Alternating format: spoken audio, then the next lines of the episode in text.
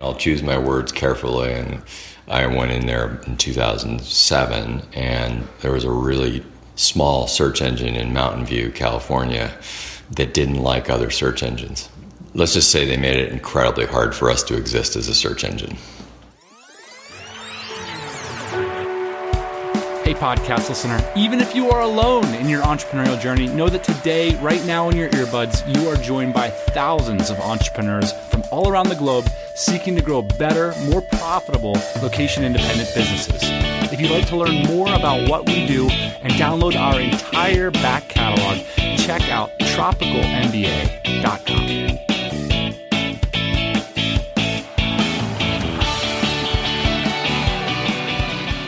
You know, one of the things I'm most passionate about is finding great blogs and podcasts to follow. And for some reason it's it's really hard. It is hard. I've said it before and I'll say it again on this show, Dan. The internet is getting smaller. What do you mean the internet's getting smaller? When I say that, I mean when I go to Google and I type in my search term, I get all the hits. Everything that you would imagine that would come up right? So I want to search news. I get the New York Times, I get the Washington Post, I get CNN. It is very hard for me to find someone that is reporting outside of the sphere of what we would traditionally call news these days. And a lot of times, these are the most interesting people and the most informed people on the topics that I want to hear about. Yeah, and once upon a time, there was a company that highlighted blogs themselves, you know, websites written from practitioners. And many of you might remember technorati.com. And during this quest for great blogs, I got curious as to why this company went away. During, and you know, I justify this going down the rabbit hole. It could be good for the show. It turned out that I found the former CEO of Technorati and started reading up on him, and turned out that he was involved in all sorts of projects that's touched my life. So, not only Technorati, but Map My Ride, which is a cycling app, ClickBank, which many of the listeners of this show have used bodybuilding.com among many, many others. So I felt like there was a story here. So I reached out to the former CEO of Technorati. Well, my first name is pretty easy, Richard, but my last name is pronounced Jolly Chandra. This is going to be completely painless. We edit this quite a bit. So if you want to take a restart at anything, or if you say anything that you don't want to go live in the show, we'll edit it out for you. Just let us know. So if I happen to blurt my pin out or something like that. Exactly. Yeah.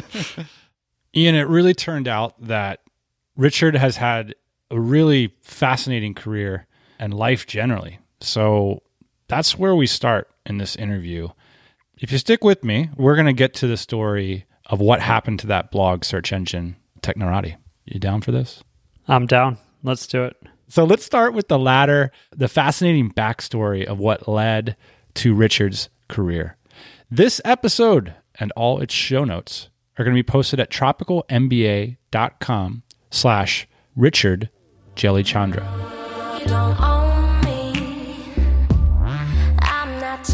one of your many toys. You don't own Grew up in Southern California, went to college at USC, graduated when I was 20 in three years, largely because I couldn't afford to pay for four years. And that, that was actually a really critical juncture in my life, and that I wanted to go to a certain school, couldn't afford it, but found a way to, to afford it by just you know compressing it into a really short period of time while I was going to school in three years, I was also working full time. So that was probably a huge formative event that allowed me to do a whole bunch of things at the same time, work like a maniac, just in terms of effort and output to be able to get through it. Didn't necessarily do as well as you you know you would like to do, but it was just necessary to kind of get through it. Let's talk about your first career steps. I did this typical thing when you graduate with one business degree, you get into a management training program.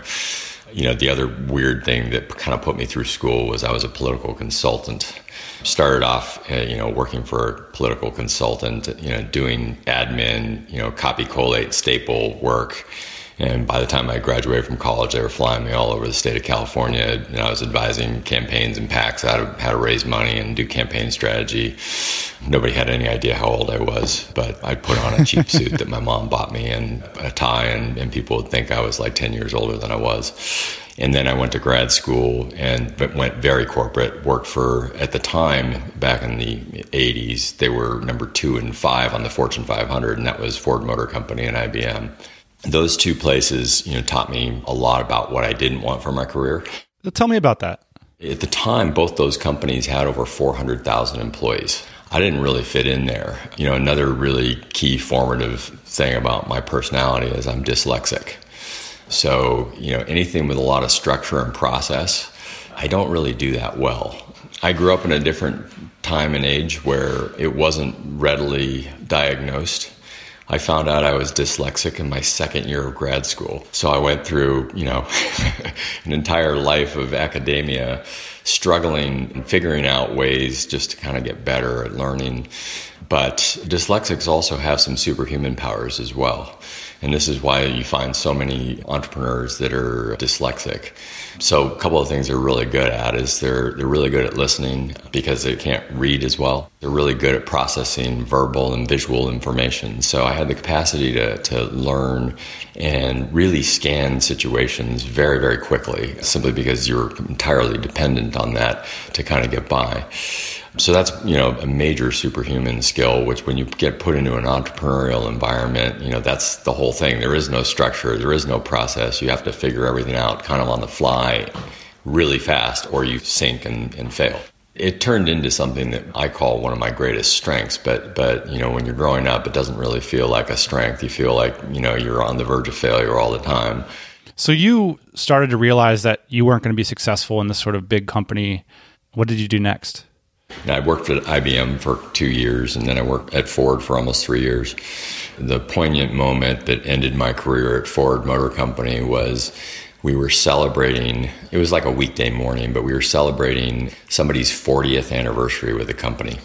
And of course, you know, he's recounting story. We're eating cake and drinking coffee, and you know, he's recounting this story of his 40 year career. And I realized that you know, he'd essentially done the same job for 40 years. Now, there's nothing wrong with doing that. A lot of people are very happy doing one thing for their, you know, entire life or whatever. But for me, that made my head want to explode. After that party, I literally went back to my desk. There was a copy of the Sunday travel section there, and I looked in the classifieds. This is again pre-internet. I looked in the classifieds and, and looked for uh, air brokers and bought an around the world ticket that day. I quit, and that led to the great odyssey of, of my life.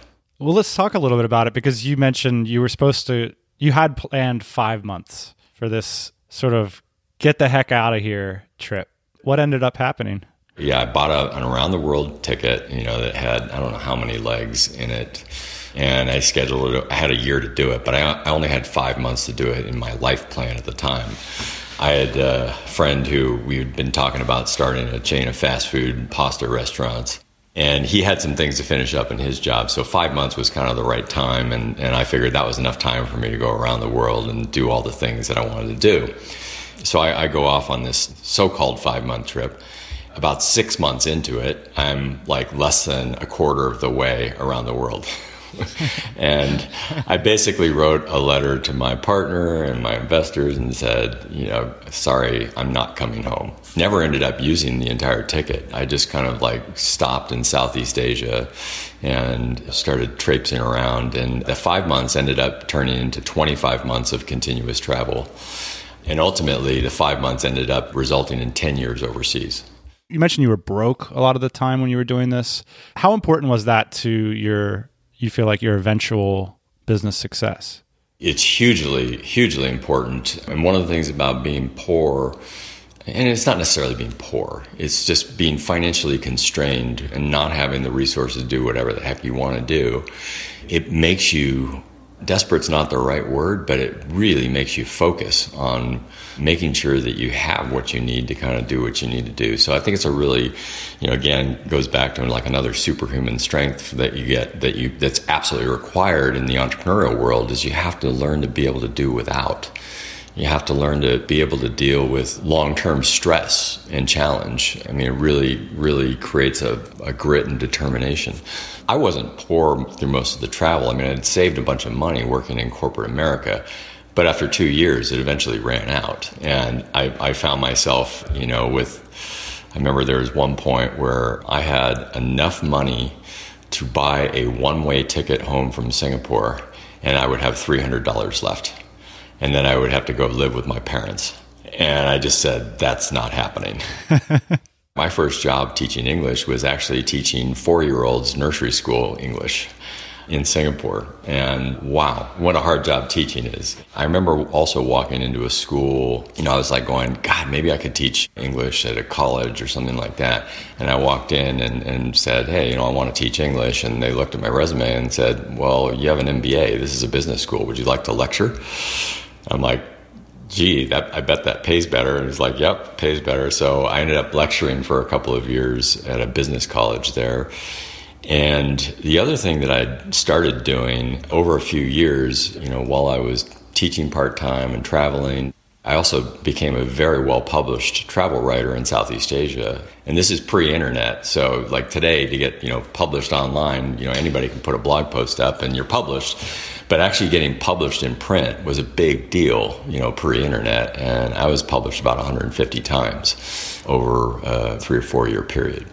What did you think your life was going to be at this point?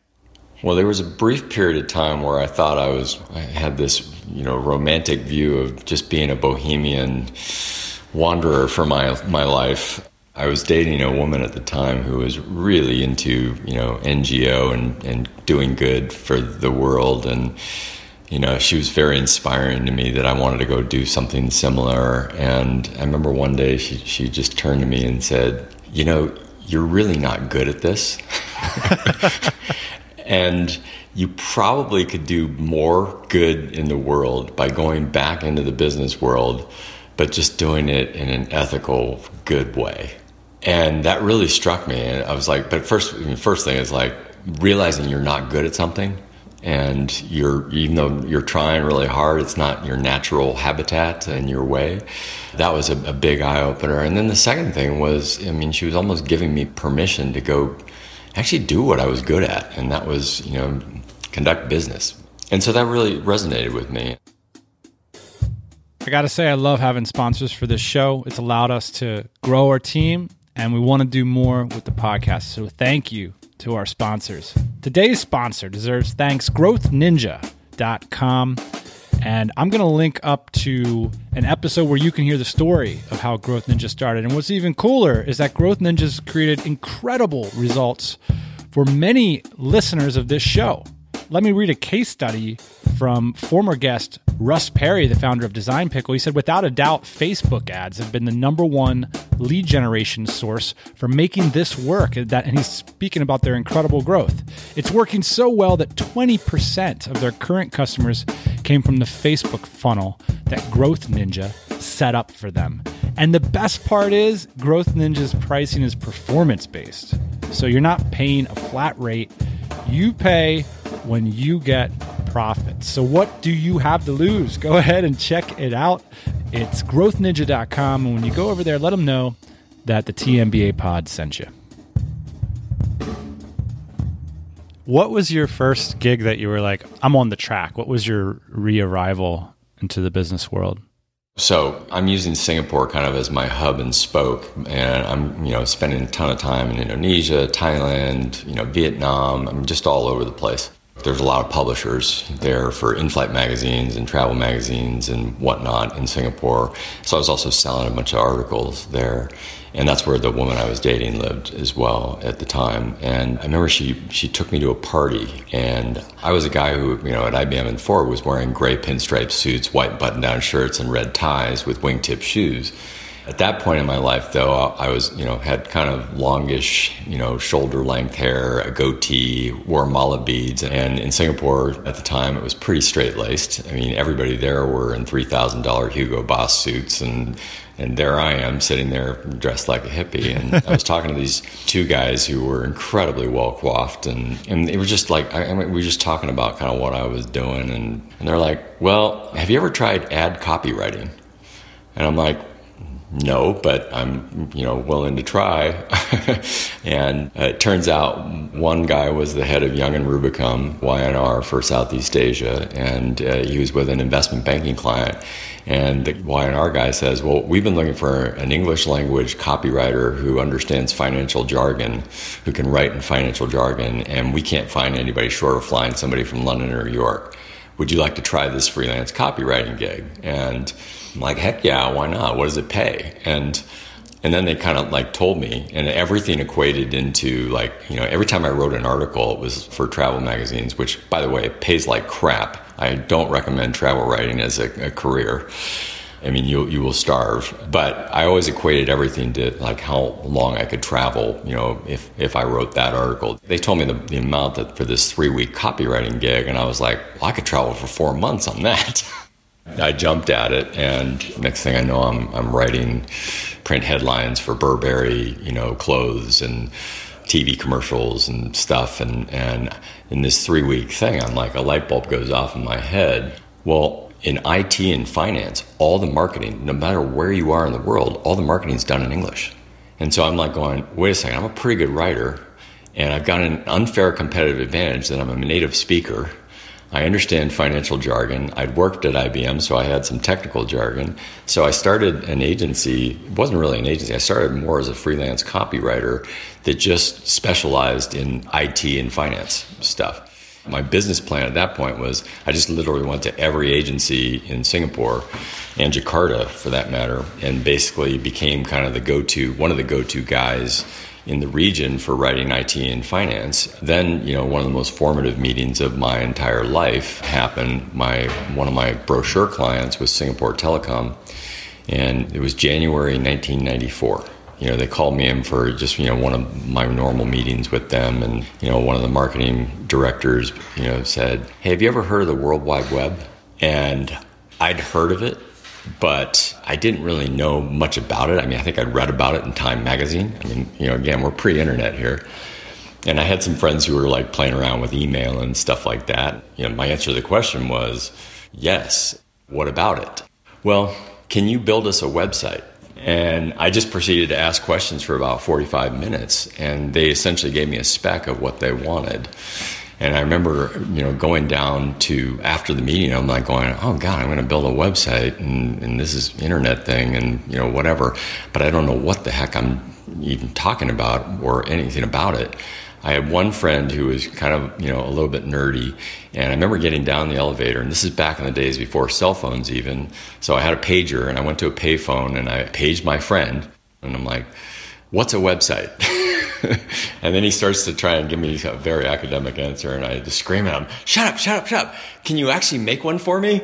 And he's like, "Yeah, I think so." And that's how I got in the World Wide Web. Unbelievable. That basically has been my career ever since. Reading your story is so fascinating to me.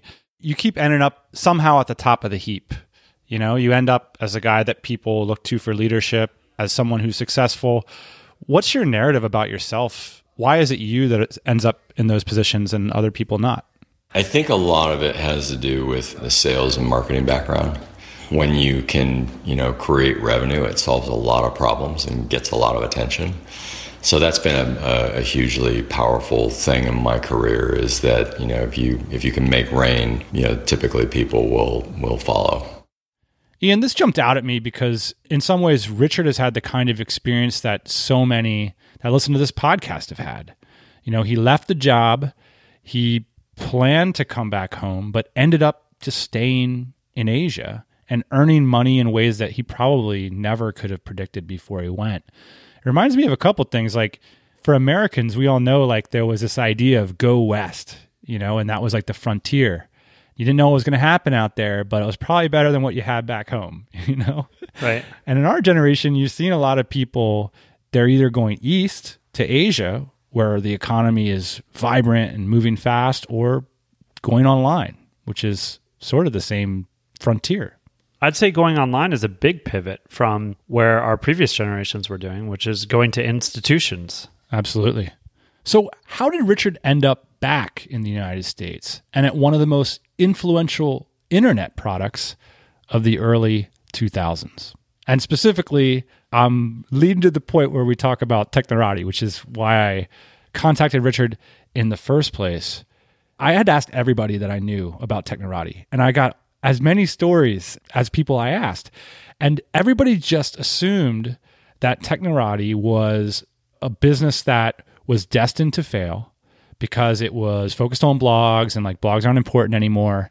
And now the new thing is social media or Facebook or whatever. And I just thought to myself, that can't be true because I love blogs and blogs still exist and there should be something like this. And so it's part of why this whole episode exists is that curiosity there and my unwillingness to believe that a product like this would just disappear out of thin air. But that's exactly what happened.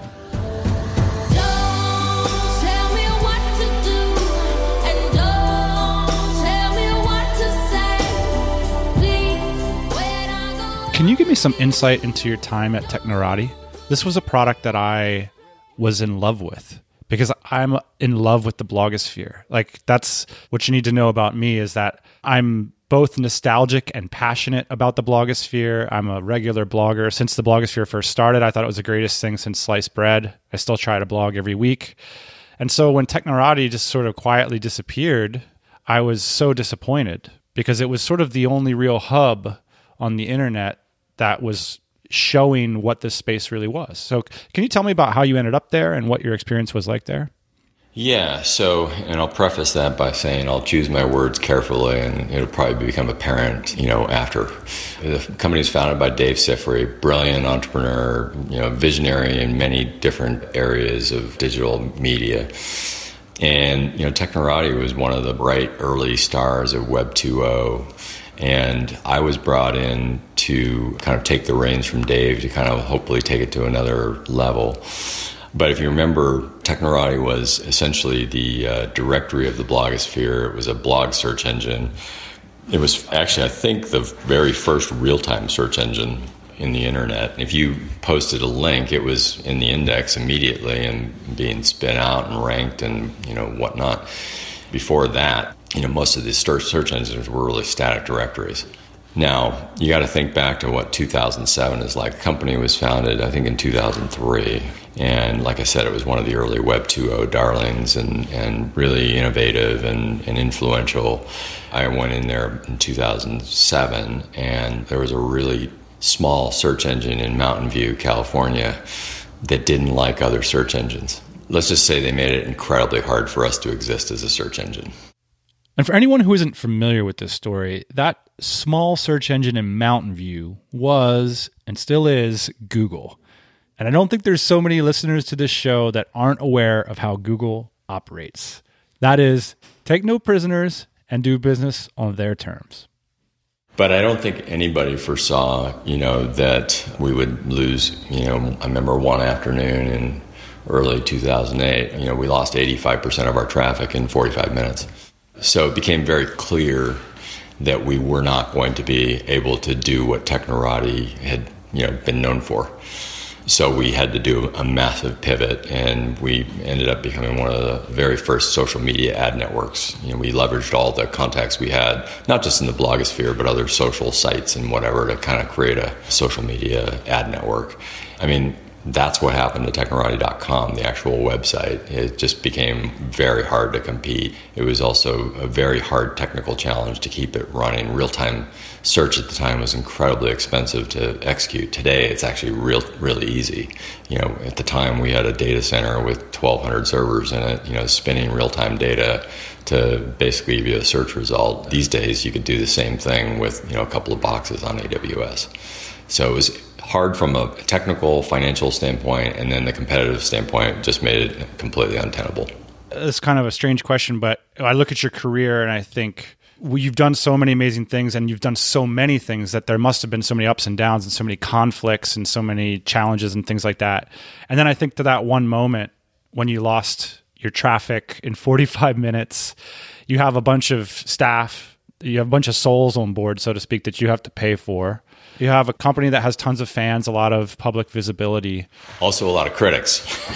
a lot of critics. Take me to that moment. Like, what's that day like for you emotionally? Really hard. Really hard. And this is something I learned, you know, in that job that being a CEO or a founder, I've never really founded, you know, outside of my agencies and some consulting things and a fund. I, I, really haven't founded a digital startup. I've usually gone in and taken over it, but I've been in the, the CEO chair. That's a really lonely job. And the same thing being a founder. They're unlike any other job that you could have in a company because, for example, when the bottom falls out like it did, you know, in that one hour, you can't let people know how bad it really is.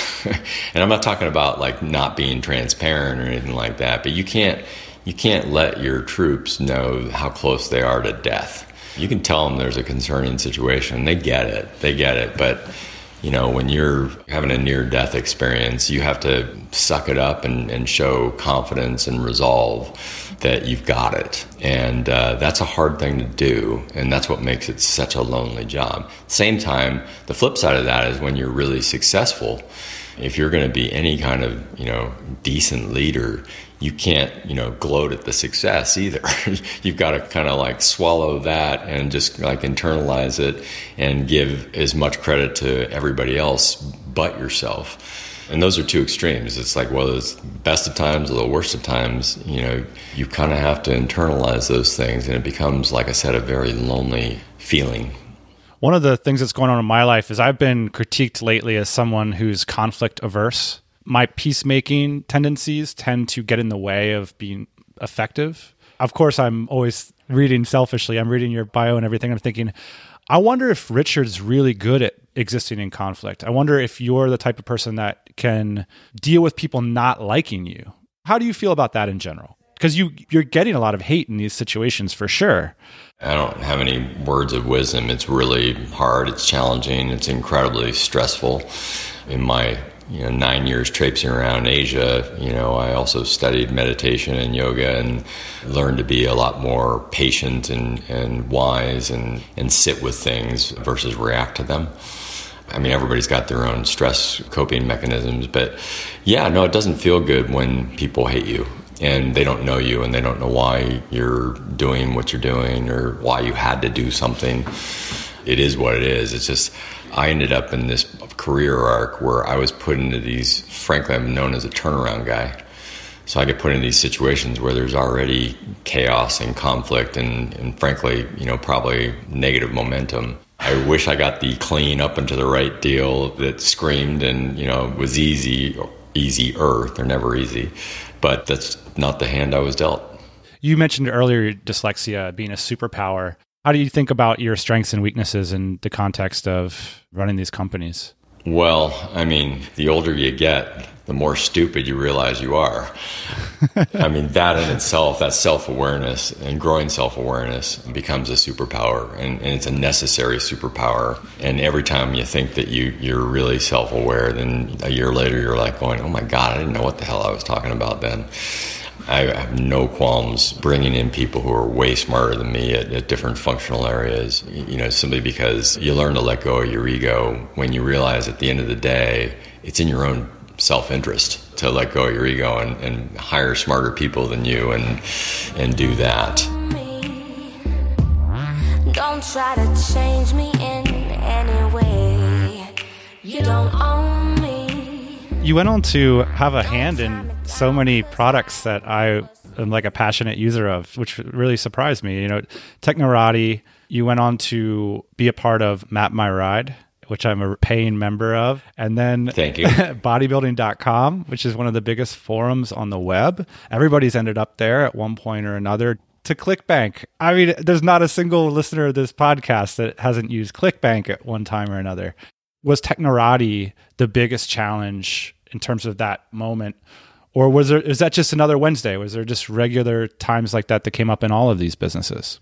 That was probably the biggest challenge because it was my first time actually being a CEO of something other than my own agency, which was a really small company.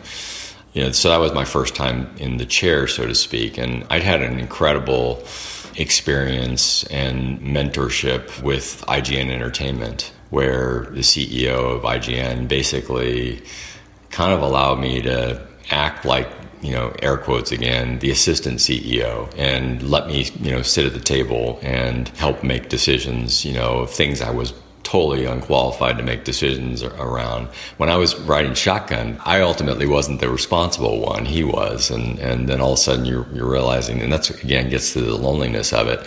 Sometimes you have nobody to turn to and you can't even necessarily be completely open with your board as well to let them you can't let your board know that you're panicked that's not going to give them the confidence that they need you certainly have to be transparent you know from a government standpoint you know with a board but but you can't let them you know know what you're going through emotionally because they'll just look at you like oh my god what kind of wimp did we hire I want to kind of end on a lot of the listenership to this. There's a wide range in the, in the audience, but I think your interview would be particularly interesting to those who have a lot of ambition.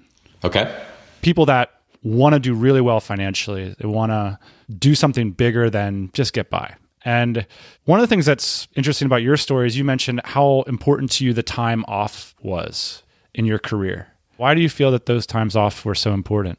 Because they were so important to forming a well rounded, peaceful, happy human being. Seriously, I mean, when you're in the stress of full time work, you don't really get the chance to work on yourself. And so, you know, before I went to Asia, I was a miserable human being. I was always like, what's next in my career? You know, I don't have what I want. I'm not achieving what I want and all that. When I took a couple of years off that first time, I realized that that was the best thing I'd ever done. I learned more about myself by just I was actually literally doing meditation, but the time off was a, another form of meditation as well that created, you know, a self awareness and an inner peace that just made me so much better at, at, my career. You know, when I actually did go back to work, even in highly stressful situations, I was not stressed out. I was very patient. I had no patience before I went to Asia and took time off. If you're going to be a leader, boy, you better have patience it's never going to be the way you want it to be or the way you expect it to be. So you better like, you know, be able to just be patient and, you know, lower your expectations and see what people come back to you with. When young people work for you or they get a chance to talk with you, what do they seem most interested or what sort of advice do you typically give them? The most important career advice I give to any young person. And frankly, this doesn't matter whether you're young or old or whatever, but what I found made my career was what I like to call volunteering. And when you're the employee who volunteers for every mission that isn't assigned to somebody, that gets noticed. So you mentioned, you know, how did you get noticed in these things? Yeah, making rain was one of the things, but the other thing was I always volunteered. If there was a hard task nobody else wanted to do, I'd raise my hand. Raise your hand, take on the task that is not part of your job responsibility, because that will get you noticed. And guess what will happen? They'll start coming to you with all the, the hard tasks and challenging tasks. And next thing you know, you'll get promoted because you're the dependable one. Well, thanks for joining us today, Richard. I really, it was a real pleasure for me. Awesome. This was fun.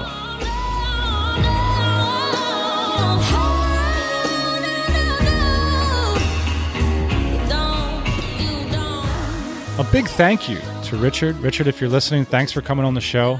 Super fun talking to you, hearing the whole story. Originally, I was just curious about Technorati, Ian.